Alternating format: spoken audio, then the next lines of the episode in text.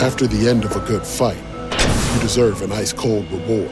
Modelo is the mark of a fighter. You've earned this rich golden lager with a crisp, refreshing taste. Because you know the bigger the fight, the better the reward. You put in the hours, the energy, the tough labor. You are a fighter, and Modelo is your reward. Modelo, the mark of a fighter. Drink responsibly. Beer imported by Crown Port Chicago, Illinois.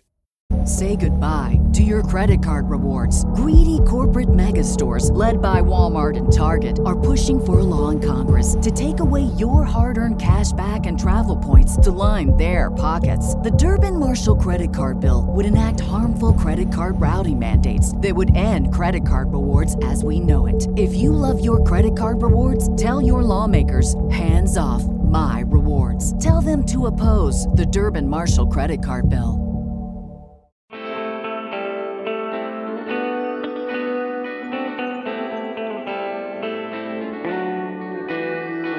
Welcome into the 11th episode of the Five Reasons podcast. I'm Ethan Skolnick, longtime sports writer and commentator in South Florida, along with my friend here, Chris Whittingham. We try to take you around the world of sports, uh, focus a lot on the NBA. We're going to do another NBA podcast today, and we waited on this one, Chris. We were going to do this before the trade deadline and talk about where LeBron James might play next season. It's always a hot topic and particularly around this time of year, and particularly when he is not signed for the next season and has kind of held the organization hostage a and, little bit, and particularly when his organization is a cluster bleep. right, that too. And we did it. We did a podcast on that a couple of weeks ago about whether the Cavaliers could still get to the finals. We decided to wait on this one until after the trade deadline. I think that was a fortuitous decision that we did because obviously the Cavs situation has changed quite a bit because they played the greatest game in NBA history yesterday.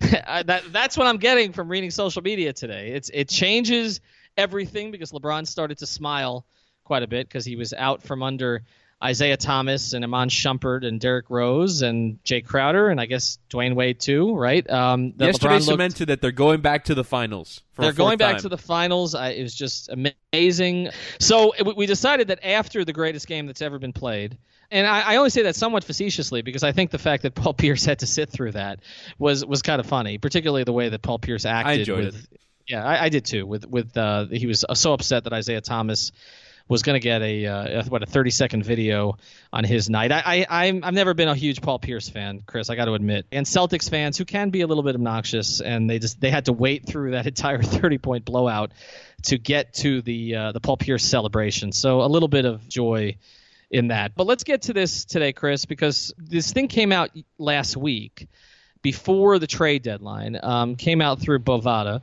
The odds on where LeBron James would play game one of the 2018 2019 season. And I sent you these odds at the time because a lot of them made no sense to me. And and let's go through them quickly, and then we'll get to five of the spots that he could play next year. They had the Houston Rockets as as five to two favorites. I don't think that's a huge surprise because his buddy Chris Paul is there, and the Rockets have a legitimate chance to win a championship this year. Obviously, they're they're well positioned to do that, and they have the guy who's probably going to be the MVP of the league in James Harden. They had the Cavaliers second at 11 to four. Again, that was before the trades were made when they all still hated each other. They had the Lakers at five to one third, and that was before the Lakers made the trade with the Cavaliers, which cleared cap space. Good so far. To, potentially acquire LeBron James. Yeah, no problem with the first three. We're going to talk about all three of those individually on the podcast. They had the Warriors six to one as the fourth team. You know, again, that report came out. Chris Haynes, we talked about that on a recent pod, probably dropped out by Rich Paul, um, thrown out there that LeBron would consider a meeting with the Golden State Warriors. I think it'd be terrible for his legacy, but they have the Warriors fourth at six to one. And then this is where some of the surprises came in here. They have the Detroit Pistons at ten to one. Can you explain that one to me? I, I can't even venture again. We, we we talked about it sort of after you said that to me, like Detroit. What is even the link there? Because there's no, you know, Cleveland coming home. There's no front office. There's no player. I don't understand how Detroit gets in there in any conceivable form or fashion. So we're going to throw that one out here. I, I don't think that's going to be one of as we get to our five reasons for various places. Uh, I think we're just going to toss Detroit aside. Another one they had a 10 to 1 here, the Philadelphia 76ers. That one makes a little more sense. We'll touch on that later. They have Minnesota at 12 to 1. Uh, the, the Timberwolves are, are poised, you know, to sort of move up the Western Conference. They've made big improvements this year with Jimmy Butler. They have a nice young core with uh, with Towns and Wiggins, but but I, I don't know. Again, cold weather, not a particularly attractive destination, and playing for Thibs, not right. Not, How many minutes? I think LeBron would average 49 minutes a game if he played for Thibs. I think that's low. I think that's low. I, I, I, think it'd be a lot more than that. Actually, I, I think um, if if you go back and I think you, if it's through Wilt Chamberlain's basketball reference page, there's mm-hmm. one year where he averaged more than 48 minutes a game. Where because uh, I guess like the team played a number of overtime games, he averaged more than 48 minutes a game. That would be LeBron under Thibs. Yeah, I, th- I, think Thibs would force overtime intentionally just to make Jimmy Butler and LeBron come out there and, and play more minutes. So I think we're going to throw Minnesota out also. I, I, don't understand that one. They have San Antonio at 14 to 1. We'll cover them a little bit. Uh, look, uh, LeBron loves Popovich, and, and, so a start there. He loves what that organization stands for. But we'll, we'll talk about the Spurs a little later. Then they have the Bucks at 15 to 1. I don't. I don't see it. And, and then this gets to this one. They have 10th in the list New York, which uh, he does have somewhat of an affinity for the city and particularly for that building. But he's had they have the Knicks at 16 to one. He's had numerous opportunities right to uh, to push the New York agenda and uh, and has not right. I mean, he hasn't even wanted to take meetings with them. Yeah, I mean, I guess they're a little bit better off now without Phil talking about LeBron's posse, so that that helps. But uh, but they're still a cluster bleep organization. They are, and Porzingis, uh, you know, being out for the next year. If he had someone he wants to play with, he wouldn't be playing with him right away anyway. So that that's the 10 teams that they have here on the list. Well, we're going to go with five others here, Chris. We're going to go with Cleveland, the Lakers, Houston, the Heat, which is not on this list, and I did, but I do think that they're worth touching on at least. And then we're going to go to the field. So let, let's start with the first one here. What I think is still the most likely scenario. I'm going to go with the first one with Cleveland, and it's not just based off yesterday's game because I, I don't want to make too much of that. But I do think that as much as LeBron dislikes Dan Gilbert, and that's been apparent even as he's gone back to Cleveland and won a championship with him, still the easiest thing to do for LeBron at this point is just to stay put. I do think that although I don't want to make too much of, of one game in terms of the players they brought in, it was clear he wasn't happy with the players that were brought in before this group. The Isaiah Thomas, Jae Crowder trade didn't work out for LeBron, and, and that was apparent with LeBron's body language with both guys on the court throughout this season. So I'm not making it as much about the new guys they brought in. We're going to have to see how that fits. I do think there's something to be said for LeBron playing with non stars. I talked about that on the podcast the other day. I, a lot of his best lineup combinations over the course of his career have come when he's been the only, you know, legitimate star on the floor. And we can argue about what Kevin Love is and when he comes back. But right now, at least for the next couple months. He's going to be playing without a legitimate star next to him. But even if you go back to his Miami days, Chris, when you look at some of the best lineups, I go back to the, the 2012 2013 season, the 27 game winning streak. The best lineup during that 27 game winning streak was LeBron with four subs. It was LeBron playing with Ray Allen, who was not a star at that stage of his career, Norris Cole, Shane Battier, and Chris Andersen. Mm. So so he's had he's had tremendous success over the years playing with guys who just understand their roles. And we even saw it the other night before they brought in the new players. And I know they're playing an Atlanta team that's playing for the lottery right now or playing for the number one pick. But he had 19 assists in that game. And so we've seen sometimes you subtract the star. And I remember talking about this, Chris, during the NBA Finals, the first year that LeBron was back in Cleveland and Dwyane Wade was up in Cleveland doing some commentary. And I remember talking to Dwyane about this after the game that I think Cavs went up 2 1 in that series. And that was a series, remember, that Kyrie Irving got hurt in the first game, didn't play again, and that Kevin Love was not available. And Dwyane said LeBron plays better without another star next to him. And obviously, Dwyane was, prior to him going to Cleveland, you know, really the only superstar that LeBron had played with. And Dwyane was saying, LeBron plays better when he's in control of everything and he's playing with guys who sort of understand their roles, playing with shooters, get to their spots. He knows how to make the right passes, and it's it's clear in terms of what the role delineation is. And so I do think that he's going to enjoy playing with this group going forward. Again, without making too much of what happened yesterday. It's one of the things I said at the time of the trade. I do think a reinvigorated LeBron because he's he's more in his element playing with these type of players. Maybe that's the thing that sort of pushes him over the edge where he thinks, okay, it's not really worth the trouble of starting somewhere fresh. I'm just going to roll it out here for at least another year. Yeah, and I think the point that you bring up about him playing better without stars makes a ton of sense because when we're talking about stars in the NBA, we're talking about players that can create their own shot that are about creating offense, right? And so when you're pairing LeBron with someone else who does that, you're kind of taking away something that LeBron does best. You're taking away the skill that that he is most known for. And I think when you look at what his comp is in terms of historically, it's Magic Johnson rather than Michael Jordan, and and for a lot of people, that's you know led people to denigrate his career. But I think that's his biggest skill, and so yes, eh, it, there are times where it does work that way. Where I would kind of push against it is generally NBA history would lead you to indicate that you need to have multiple stars on a team, and so I don't know if just r- rolling out this method and saying, well, LeBron plays best this way, well, there's a reason why they needed those Kyrie Irving 40 point games to go and win the championship.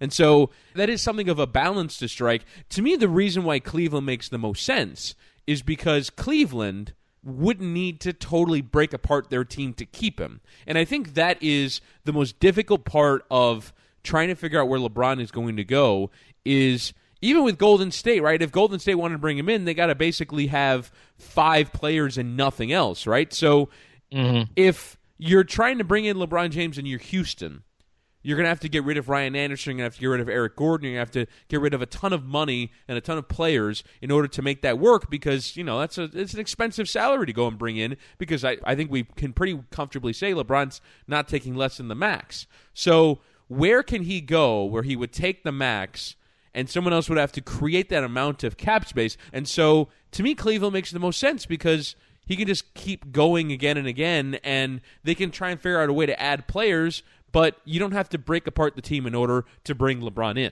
And one of the things I want to make clear here is I'm not saying that there's a better than 50% chance of LeBron staying in Cleveland. I'm simply saying of the teams that he could potentially be with next season, I would put Cleveland first. Doesn't mean that I'm saying that, you know, 50 51% chance of him being in Cleveland, but we're going to split these odds here between all of these different teams. And I still think when you look at those other teams individually and you look at Cleveland, I would still put Cleveland first. And don't underestimate the conference in this situation too because mm-hmm. Cleveland can very comfortably be the best team in the conference when they're dialed in and when LeBron is going strong. And when you look at the other kind of best teams in the conference. Is he going to Boston? Probably not. They're pretty well capped out. They can get rid of Hayward, but I mean the situation between him and Kyrie, LeBron, frankly, as a rival. I saw Brian Windhorst was waxing poetic about how many big moments have come in TD Garden over the course of his career. A long-standing rivalry with that team. Toronto again would have to break apart their team. So in terms of if you're looking at the best candidates in the Eastern Conference to go and try and win the championship again, you'd still have to say Cleveland is best positioned to to to take care of that for him. Yeah, I, I, don't think there's any question about that. And again, he's he's not going to Toronto. I, I, don't I don't think you know when you look at the Eastern Conference, you say Cleveland. You know, with LeBron, if he has the right pieces around him, if he's more comfortable with the front office, he can continue to ignore Dan Gilbert and, and just move on with them the way that he's been. So I, I would still say their best positioned. Uh, you know, whether or not this group works together. They've got a lot of money committed now going forward to these guys. You know, George Hill is is a really uh, you know I've always thought he was a really nice player. I've always thought he'd be a really good fit next to someone like LeBron because he can play off the ball and he can defend. A lot of money committed to George Hill over the yeah. next couple of seasons, right? I mean, he's making uh, his contract actually descends, but he's making 20 million this year, then it's 19 next year, and then he's going to be an 18 million dollar player at age 33. But that last year is non-guaranteed though, so they can just cut him. Okay, so they'll cut him loose on that one. Uh, Tristan Thompson guaranteed in that last year, 2019-20. I would believe so. I'll, I'll check right. though.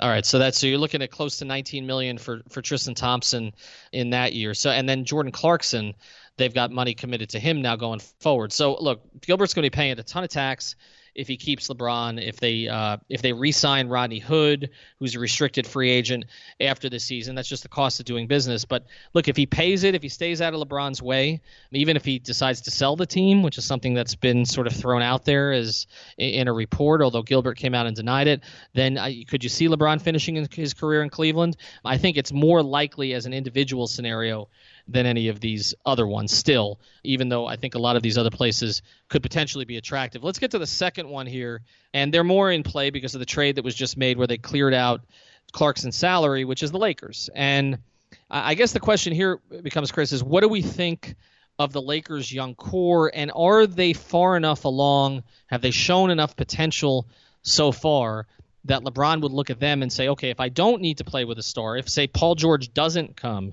to the Lakers, or I don't get, or say Demarcus Cousins maybe coming back from the injury doesn't go to Lakers, if I don't get a second star, would playing with guys like Ingram and Kuzma and Ball some of the other pieces that they have there. They probably need to move out uh, Julius Randle out of the way.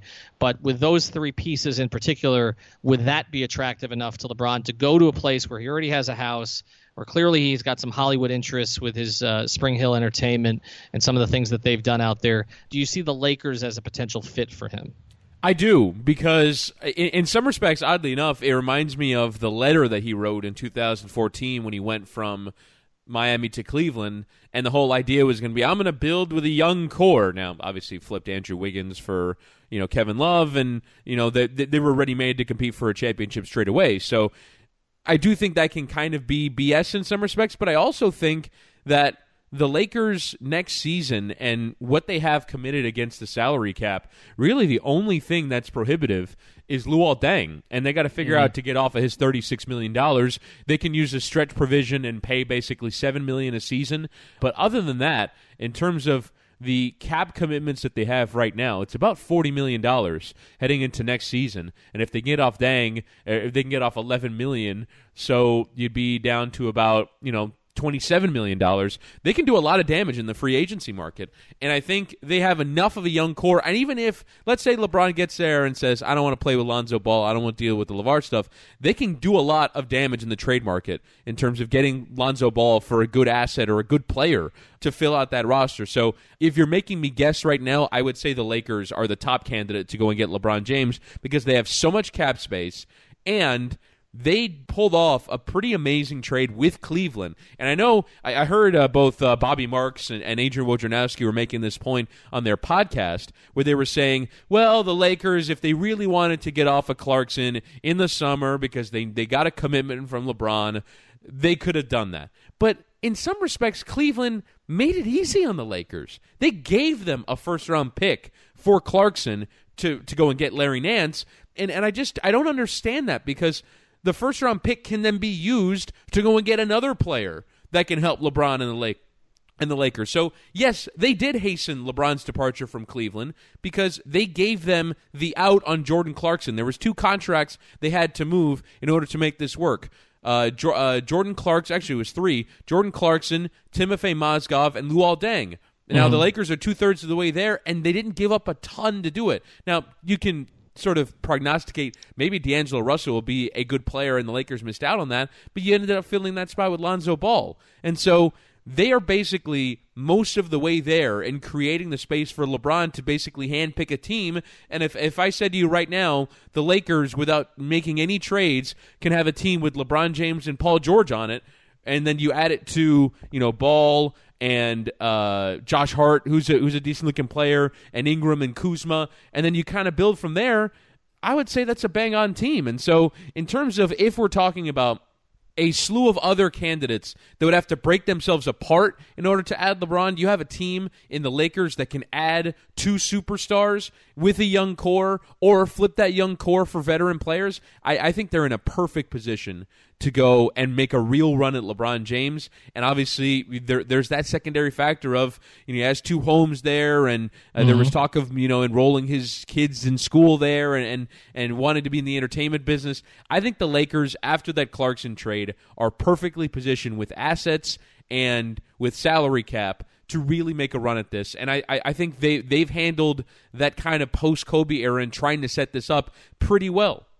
Yeah, I think they have, and, and I think you've got to give some credit uh, to Pelinka and to Magic Johnson for doing that. And I think you look at the the Kyle Kuzma draft pick, and that's a big part of this because you mentioned getting off of the D'Angelo Russell uh, contract or getting off of D'Angelo Russell, former number two overall pick, but this regime didn't pick him, so they didn't have any allegiance to him, and they end up in in Kuzma getting a player who who projects now as a long term starter, and they get him much deeper in the draft, so they didn't have to use a top 15 pick on him. Uh, so I think that plays into this a lot. Makes you feel a little better too if you end up moving on from Julius Randle that you've replaced him with a with a skilled front court player. And, and, and, I think and I think there's been a lot of conversation about the Lakers having traded their pick, which this year will convey to either Philly or to Boston mm-hmm. or to you know all, all the all the convoluted scenarios, right? But if I said to you with a pick in the top five, you got a player as good as Kuzma, you'd be pretty happy, right? Well, I would think so, considering right now he's in the top five in all rookie and rookie of the year consideration. I mean, I think right now you look at the rookies this year, and Simmons wasn't drafted this year.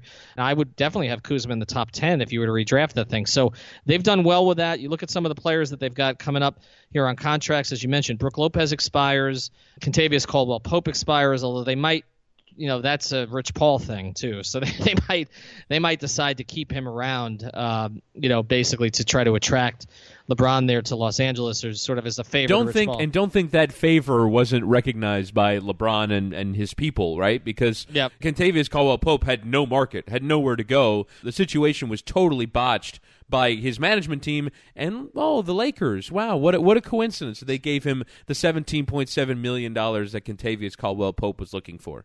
Right in a year where uh, where they knew they weren't going to compete. So the other thing about the Lakers is we've seen they've had trouble attracting the premium free agent, but if you had LeBron there and maybe even add Paul George there too, you would be able to get guys to come in at less money. So you and, would be able to add the complementary pieces to, to a team in Los Angeles. And also, isn't Magic Johnson an underrated factor in all this? Because we talked all the time about what Riley in the meeting must have been like in terms of having that cachet, having someone on the other end that can kind of, you know, really impress people that come into the room. Wouldn't Magic Johnson be the same thing for NBA players?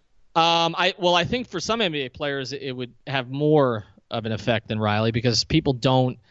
Well, first thing, they don't remember Riley at all as a player, the, the, current generation. And most of the current generation, I mean, think if you go back to when Riley was at his, you know, I know he won a championship with Miami and uh, as as the head coach, and obviously as a as as the guy pulling the strings, he won two additional ones. But look, when Riley made his name was the decade in Los Angeles as their head coach, and you know, you're talking about the '80s now you're talking about guys who were not born during that right, period exactly, of time, yeah. right? Uh, I mean, if you're what um, I mean, at this stage, 28 years old, you were born in 1990, so you don't you don't even remember Riley with the slick back hair. You know, Magic, uh, those highlights have stuck around a little bit longer. So so that might help in that regard. Obviously, doesn't have the chops that Riley does as an executive, but I think with certain players it would help. I mean, you even saw this week, you know, as much as Isaiah Thomas was unhappy about uh, everything that went down in Cleveland, he always wanted to be a Laker. There's there's a lot of players out there that always wanted to be a Laker, and a lot of that was as a result of Magic Johnson's success there, and and then you know Kobe's on the back of that. So the other thing for LeBron is that as opposed to Chicago, where the Bulls situation I thought was always complicated for LeBron because, you know, then he would be clearly following in Jordan's footsteps and would have to hear about that every day it was there. This show is sponsored by BetterHelp. What's the first thing you'd do if you had an extra hour in your day? Go for a run, take a nap, maybe check the stats of the latest Miami Heat game? I've got a better idea. A lot of us spend our lives wishing we had more time. The question is time for what? If time was unlimited, how would you use it? The best way to squeeze that special thing into your schedule is to know what's important to you and make it a priority.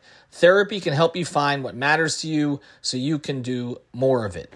I've benefited from therapy. I went through some life changes, major life events, had some difficulties wasn't a believer in therapy, but it helped me and it can help you also. So if you're thinking of starting therapy, give BetterHelp a try. It's entirely online, designed to be convenient, flexible, and suited to your schedule. Just fill out a brief questionnaire to get matched with a licensed therapist and switch therapists anytime for no additional charge. So learn to make time for what makes you happy with BetterHelp.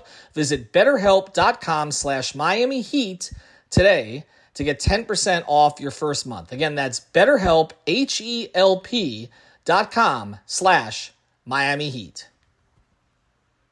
Say goodbye to your credit card rewards. Greedy corporate mega stores, led by Walmart and Target, are pushing for a law in Congress to take away your hard earned cash back and travel points to line their pockets. The Durbin Marshall credit card bill would enact harmful credit card routing mandates that would end credit card rewards as we know it. If you love your credit card rewards, tell your lawmakers hands off my rewards. Tell them to oppose the Durbin Marshall credit card bill. Everybody in your crew identifies as either Big Mac Burger, McNuggets, or McCrispy Sandwich. But you're the filet fish Sandwich all day That crispy fish, that savory tartar sauce, that melty cheese, that pillowy bun. Yeah, you get it every time. And if you love the filet of fish, right now you can catch two of the classics you love for just $6. Limited time only. Price and participation may vary. Cannot be combined with any other offer. Single item at regular price. Ba da ba ba ba. The Lakers have had so many stars over the years, unlike the Bulls, where Jordan s- stands apart from all the others. It's the next in the long line rather than you're supplanting this individual. Right. And I, I think that makes a big difference. And if look, if you're going to resurrect a program in the NBA, you know, you looked at, at at the three you know cities where the teams have really struggled in recent years, and it was it was Boston prior to the their big three getting together, and then after it broke up, it was New York and it was the Lakers. Boston has already rebuilt. New York has never really seemed attractive to LeBron. The Lakers would, would make the most sense of those three organizations. All right, let's move to the next one here. The Houston Rockets. Now they have Vegas has the Rockets, and again, this might have changed after the greatest game that any team has ever played, uh, where they might switch it back to the Cavaliers. But they have the Rockets first, and you know I, I think a lot of that we talked about Chris Paul earlier and him being there and looked like him committing potentially for the long term there. Obviously, one of LeBron's closest friends in basketball. Of course, LeBron just approved the trade of one of his closest friends in basketball in Dwyane Wade. So I think again sometimes uh, we we make a little bit too much of this idea of LeBron wanting to play with his buddies. I think he wants to play with his buddies in the right circumstances. He left his best buddy Dwyane Wade to go to Cleveland in 2014. So I, I, don't know necessarily that just Chris Paul being on Houston is enough, but but clearly, Chris, the reason for this is you know the Rockets. Daryl Morey has done a really good job of building that organization. Houston is a city that a lot of players do like to play in.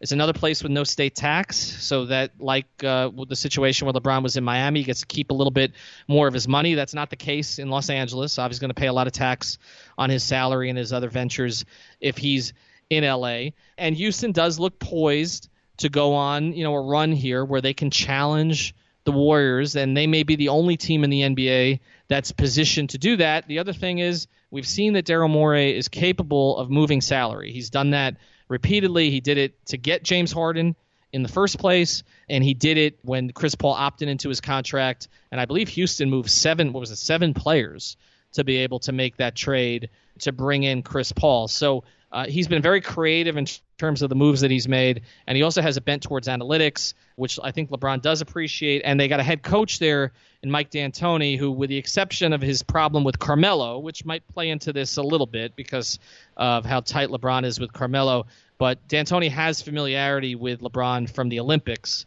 also, and is a coach that a lot of players like to play for. So those would be the reasons for Houston. Do any of those make sense for you, or do you see it going the other way?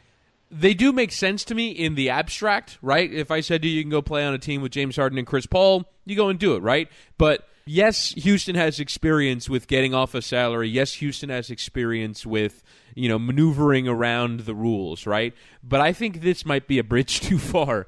And, and again, I, I, this for me is about finding a, a place for LeBron to go and win the championship, right? And I just don't see how Houston can bring LeBron in basically gut their team in order to do so and sort of on the other side look competitive enough to really compete with Golden State. Now, obviously there is a buyout market and I think the buyout market will, will, will produce players over the next few years, particularly as more and more teams are trying to get off salary. You'll see the sort of minor moves that Golden State has made with bringing in Pachulia, with bringing in Omri Caspi and guys like that on, on, sort of smaller contracts, and you say, "Wow, look at look at how attractive that is." But you look at Golden State's roster now; it's it's not the strongest, and I think they're going to struggle at times when they go to the bench in the playoffs. And I think when you look at Houston right now, they'll bring PJ Tucker back, unless they. I mean, they, they could easily trade him. But Ryan Anderson next year is on twenty million. There's still two years left on his contract. That's going to be a hard one to get off of. Eric Gordon still has two more years left at around thirteen and a half million, 14 million. Chris Paul uh, is obviously on a massive cap hold until they can re- sort of resolve his situation. Trevor Ariza is an unrestricted free agent. Clint Capela is a restricted free agent. And so I just think you go on down the line with their roster, they have too many things to do. And then on top of that, having to clear out you know between 30 and 35 million to bring LeBron James in. So even if they just wanted to stay intact as a team, they go into the luxury tax. Uh, to to then add LeBron James, you're kind of gutting everything about that team, and then you have three players. You know, James Harden would be the best of them from a three point shooting point of view. This is a team that's built upon three point shooting, and the fact that they're blazing this new trail in the NBA as this three point shooting behemoth they kind of lose that identity if LeBron comes in too. So obviously you have Harden, you have Paul, you have LeBron. Paul, by the way, entering age 33, so you don't know if that's going to be, you know, him him at peak form. And so I, I just think that Houston would lose too much of themselves to bring LeBron in. Obviously, you, you go for it and you try and shoot for the stars because that's what Daryl Morey does, but I, I just I, I don't see it as attractive from a basketball point of view enough to actually win the championship in the Western Conference. There's too much compromising of who they are as a team in order to do it. But they're going to go for it. I don't think there's any Agreed. question. I think I think more of the issue is whether he would go for it. I, I think if you look at their their salary situation coming up, uh, you know Harden. I mean that contract escalates too. I mean it, it's at 30 million next year, then it goes to 38, 41, 44 and then in 2022-23, which who knows if LeBron would still be playing at that stage. He once told me he wanted to play till he was 40. So what is he now? He's 33. So that's I guess he would still be playing in that season. Harden's contract is a player option for 47 million dollars.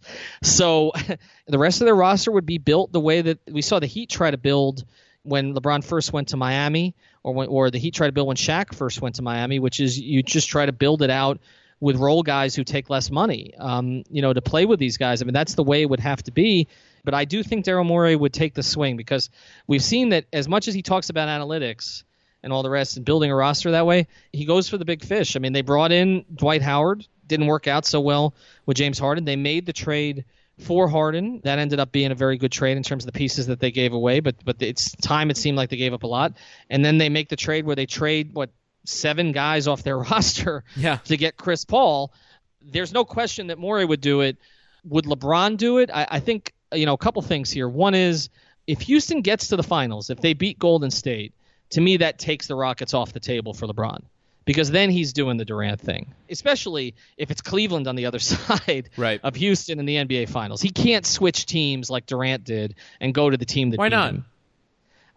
because we, we, we my, well, I, I asked the question because we didn't think Durant would do it, but Durant did it. No, we we didn't. But LeBron is so legacy conscious. No matter how much he talks about how he's not, he he is. There's no question. I, I mean, I he's aware of everything. I, I remember in Cleveland having a conversation with him about uh, he saw he saw a meme that showed that uh, that he brought in that it, tickets when he came to town went up more than when Kobe came to town that as a, as a visiting player and he was he was proud of this. Like he takes all of that stuff like in terms of you know going after Jordan being the best player of his generation that stuff does matter to him no matter how much he might say at times publicly that it doesn't. I, I don't think he could switch teams and go to the team that just beat him in the playoffs. I don't think that he would do that. Now I think it's different if Houston loses to Golden State in five games in the in the Western Conference Finals, or if they lose, if Houston loses, and I don't think this is going to happen, but if they lose to OKC in the second round, in a, say a two-three matchup, if the, if the Thunder get up to third here over the rest of the season, then I think there's more of a case that LeBron can make. Well, I'm trying to get this team over the hump, right? I'm trying to help them Mm-hmm. get to the finals and beat Golden State, and and I I think that would be a compelling story for him going to the Western Conference for the first time, then it would look like he's going into the teeth of it. That would look like more of a heroic move in terms of okay, Golden State wins again. I'm going to go out there on your terms in your conference and try to beat you. I, I think that looks much better. So I think a lot of it has to do with what Houston does going forward. The other thing about this is, you know, a lot of it has to do with whether the star in a city is willing to welcome the other player there. And we saw in Miami that Dwyane Wade was willing to move aside a little bit and allow LeBron the space to be the number one guy on the team, right? And even though, as we've seen this week, how much Dwyane means to Miami, that Dwyane stepped aside a little bit in terms of his responsibility for LeBron. Would Harden do that, right? Because Harden is clearly, I mean, Chris Paul just got there. Harden has established himself as the face of Houston basketball, maybe the MVP this year. Would Harden be willing to move aside, and particularly because Harden handles the ball so much too? We've already had the question this year of whether it would work with Harden and Paul playing together, and I know that D'Antoni has staggered them somewhat in terms of their minutes so that they both get a unit to run. But if you're going to add LeBron to that mix, you've got three guys who are used to bringing the ball up the court. Chris Paul might step aside, even as you know we know how Chris Paul can be a little stubborn sometimes. He might move aside. Would James Harden move aside? And I wonder if LeBron would look at that and say, "Is this a good fit for me to go to a team with two ball dominant guys?" That might be the other thing. Right. to We, we, we we talked about Houston for eight minutes and, and, and didn't ponder. This is kind of a basketball redundancy. How does this work from a basketball point of view? that might be something that they have to work through. All right, I want to get to team four here in terms of teams that could be in play for LeBron James this summer. And we're going to talk about this one in part, Chris, because both of us are based here, but also because you and I were a little bit stunned that Vegas came up with 10 teams as potential destinations for LeBron James and didn't put on there the team that he spent four years with and won two championships. So as part of this is just to throw it out there to please our Miami audience, but also I think I'm Blatant pandering? Is, it, is that why this is here? I, I think so a little bit, um, and we'll throw it out there for Team Petty.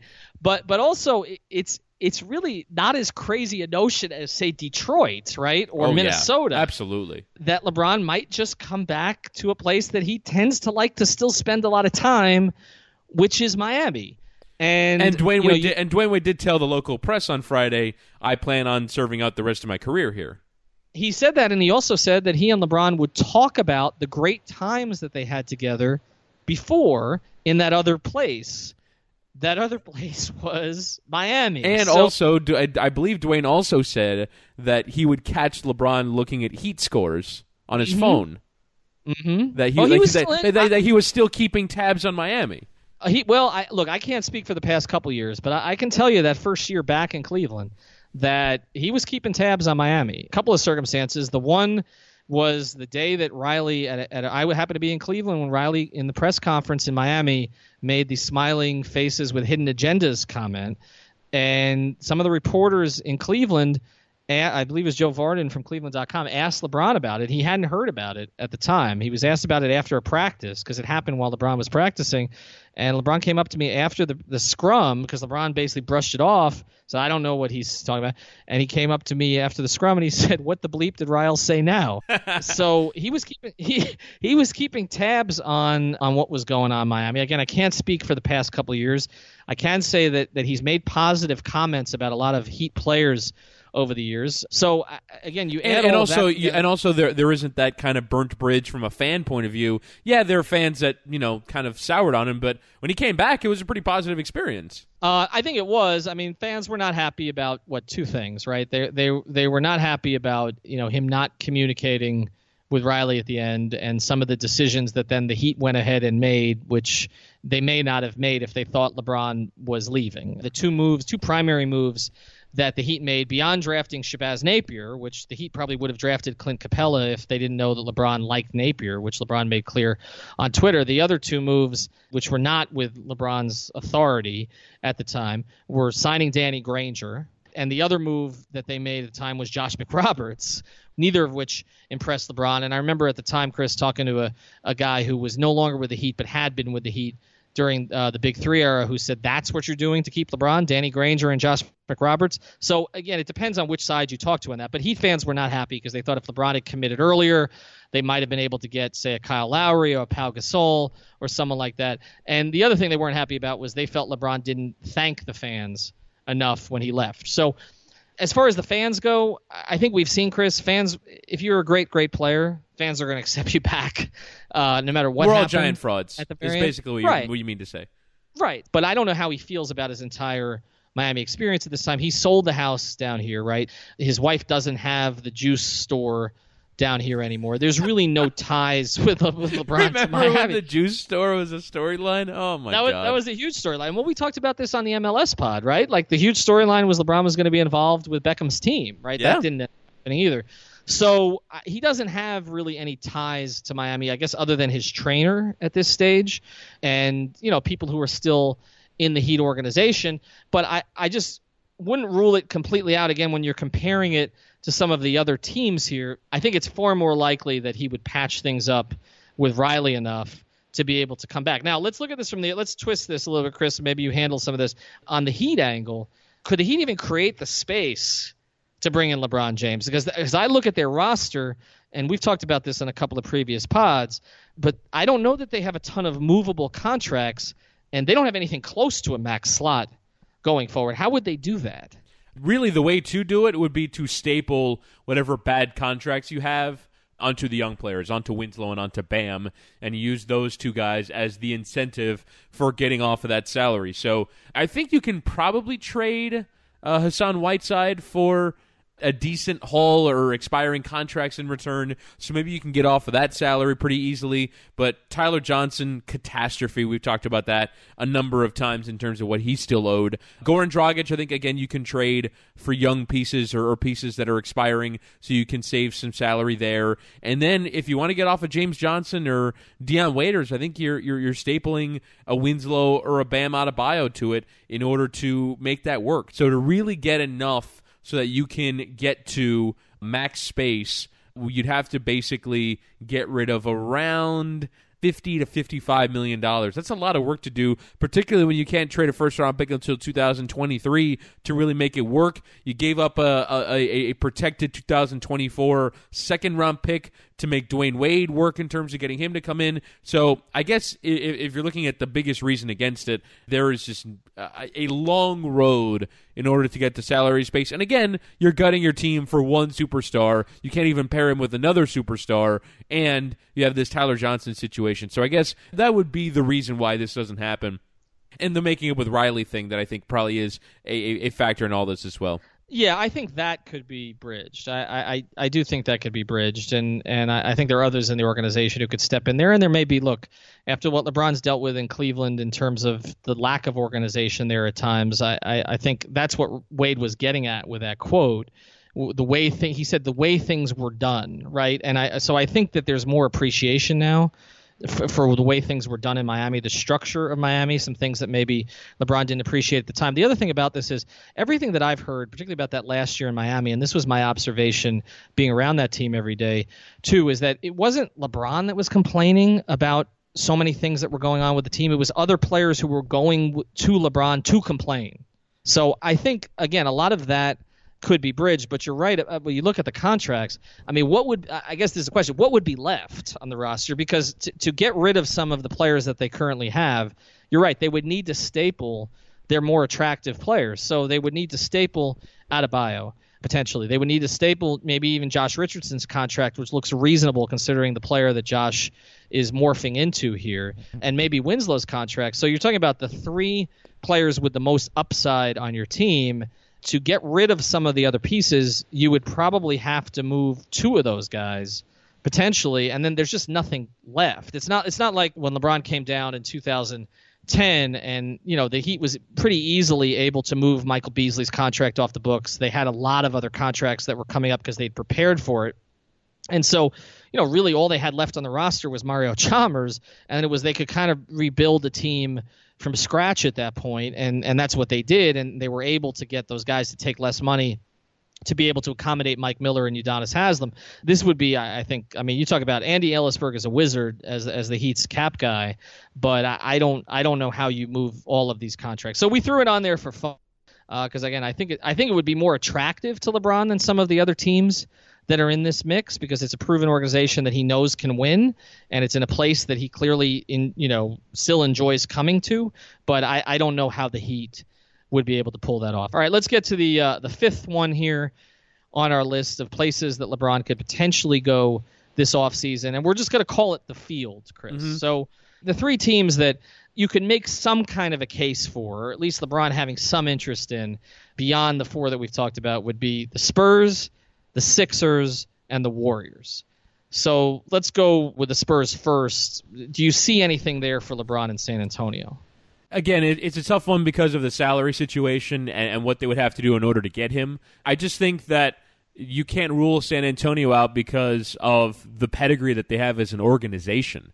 But again, it's it's another basketball situation where you look at next year. They have Gasol on you know a deal that right now looks like a pretty bad one. Uh, next mm-hmm. year on sixteen million dollars. Patty Mills they can trade. He's on twelve. Danny Green, Rudy Gay, and Joffrey Lauvergne all have player options for next year. Danny Green's on ten million, so that's kind of iffy on whether or not he would. I, I would I'd imagine he'd be opting out of that. Uh, Rudy Gay on eight eight point eight million, maybe opts in. Who knows? So it's really those top four salaries of Aldridge, Leonard, Gasol, and Patty Mills in terms of players that are free agents currently on the team. Kyle Anderson's a player they probably want to bring back. Tony Parker is probably retiring. Davis Bertans is a young player, and uh, Bryn Forbes as well. All, all young players. Maybe you can get back relatively cheap. So that's another team that has to do some gymnastics in order to make this work. Kawhi Leonard, though, on just twenty million dollars is pretty damn attractive at this point. So I do wonder if maybe LeBron considers it. The market isn't great, and I don't know if the surrounding team is good enough, but I'm never ruling out pop because it's pop, and I think uh, if you're a superstar player and you're looking at a place to go and play, playing for pop is pretty damn attractive. And that appreciation for pop, which has gone back a long ways, I think would only grow now. Now that pop has gotten so much more active politically, and his views align exactly with LeBron's. That's an interesting. I, I didn't consider that. Yeah, that he respects uh, not just uh, professionally but also personally so much. And and, and Pop was also the coach around the NBA who was most supportive of LeBron during the period of time when LeBron was getting blamed for things unfairly. If you go back, particularly to the early Heat days, Pop was the guy who was out there, you know, sort of waving the pom poms for LeBron. So that that hasn't been forgotten, I'm sure. So that that would all play into it. But you're right; they have some things that they would have to do. I think it does appeal. It would appeal to LeBron though. Also, not only is this a winning organization, but uh, I don't think the Spurs are probably going to get past the second round in the playoffs. So it wouldn't be dealing with the legacy issue there in terms of joining a team that was at the top. I, I, I think it's going to be hard for the Spurs to get out of the second round this year. So a little bit easier for them to join them. All right, total opposite end of the spectrum here in terms of organizations and the way that they've done things over the years. Although they do have a former Spurs coach in charge, the Sixers, and I know you've watched the situation closely because you were a fan of a lot of their their rebuild. I like the Is process. There, you like the process. You trusted it. Is the process at a stage now where it's a potential option for LeBron James? Yes. I really do believe that because you look at their current salary situation, the fact that yes, they signed Joel Embiid to an extension that starts to kick in next year, but they're pretty low in terms of money and in terms of the the commitments that they have. They only have around seventy million dollars basically committed to players next year, and 25 of that is going to Embiid. So you have Covington, who's on a really good contract at 10 million. Jerryd Bayless, who's on an expiring contract, so that's pretty easy to get rid of that eight and a half million. Markelle Fultz, who he for me is the interesting one because you can trade him and get rid of his eight million dollars and maybe you know get off of him and get something back in return. But I, I think Markelle Fultz might be the only kind of difficulty in all this. But you look at the rest of the team: Ben Simmons on six and a half million, Dario Saric on two and a half million. So you have contributors, you have salary cap space. So I, I really do think that Philly would be, if I was kind of looking at it, if, you know, we, talk about great basketball cities. I think you know the the way that the Sixers fans have gotten behind the process and now are super excited about the fact that they have a, a playoff contending team and appear to have a real future. I think is would be really cool to be a part of. It's a young group. Uh, Embiid right now is 23, Simmons 21, Saric 23, Justin Anderson 24, Markelle Fultz only 19. So it's a hugely promising situation, and I think LeBron should consider it couple things here. First, natural rivalry with Boston, which I think is appealing to LeBron. Also, you know, we saw with them winning the Super Bowl how that city reacted. That's obviously appealing also. So so I think that would be attractive to him just in terms of the way the fan base acted. But the other thing to look at too is Ben Simmons is a Klutch client. He's with LeBron's agency. I'm glad and, you know this stuff because that for me is just oh, uh, well that but that matters. I yeah, mean, when, it does. When, when, I mean that's the re- look. That's the reason that Tristan Thompson's getting paid what he's getting paid in Cleveland. That's the reason, as we talked about, that Kentavious Caldwell Pope got 18 million dollars with the Lakers. That's a big deal here because LeBron had a relationship. You know, there's been a lot written and said about his relationship with Rich Paul and how that evolved, but you know Ben Simmons is is next for that agency, right? Like LeBron was the guy, and now Ben Simmons, you know, at 21 years old, looks like he's going to be, you know, someone who makes 10 All Star teams and potentially wins MVPs, and he's the greatest success story for that agency so far because you know it's it started with LeBron, and now LeBron's been part of building that agency, and so what would be better than playing with the guy? and helping to sort of instill things in him that you want to instill, you know, what would be better than that? Let's get to the last one here, and we just got to throw it out there because it did get a lot of talk a couple of weeks ago.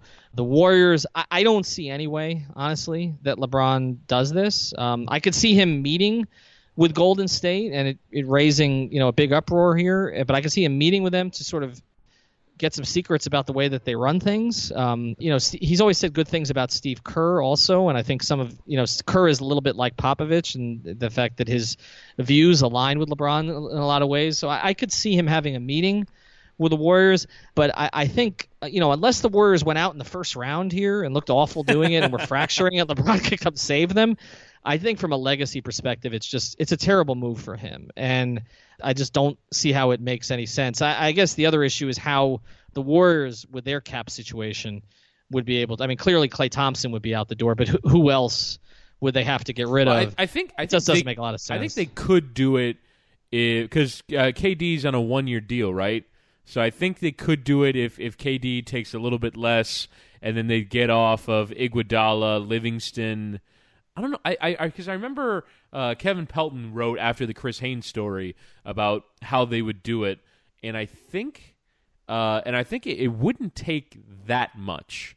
I do sort of wonder though if the legacy question can be a bit overstated because it's something that we as media people think about, but I'm not sure that you know basketball players, eh, particularly. I, I, think LeBron broke the mold in this area when he when he joined with Chris Bosh and Dwyane Wade to come and play in Miami, and then all the the the players that have followed suit since. Yes, obviously, this idea that Golden State being so good that they've ruined basketball would only get further exacerbated by LeBron being there, but I'm not sure that modern players care that much, and and, and so I, I, I do sort of wonder if let me go have some fun, let me win some titles and, and enjoy myself. I still think that's an enticing proposition. I still view it to be a remote possibility, but not one that I'm totally ruling out because of this kind of modern era of basketball where this has become more and more common. Right, but if you look at the Miami situation when he joined them the first time, that was a team that was coming off two uh, first round losses, right? Like, I mean, team that won in the 40s, the two previous but years. It's, it but was, it's still a team, Ethan, that I think a lot of people thought Jeff Van Gundy even gave voice to it at the time. Yeah, he said that, they'd win 72 games. That they and win I, 73 games, and Right. that that this was kind of the end of basketball. Who's going to be able to compete with them? But then it's it's gotten worse since. Right. I mean, I think the, the Durant. I mean, to me, the closest comparison of all of them is the obviously is Durant going out to Golden State, but then this is overkill on top of overkill. I would have a hard time seeing how LeBron's image would be able to survive going out to Golden State. I don't I don't think it would matter what he did as a, as a player. Whereas I think we look at all these other options, I think that there's still room for LeBron's legacy to grow. I think he goes to Golden State and it's pretty much capped out at that point. All right, so we've got uh, we again seven different options that we covered here on the podcast. Uh, be sure if you're on iTunes in particular, leave your comments uh, with who you what, what you think is the most likely destination. You can find us on iTunes. Uh, if you have Android, you can find us on Stitcher. Also find us on Google Play. Um, downloads have been growing. We appreciate that. Thanks for for listening, and be sure to suggest topics as well. And we will speak to you soon.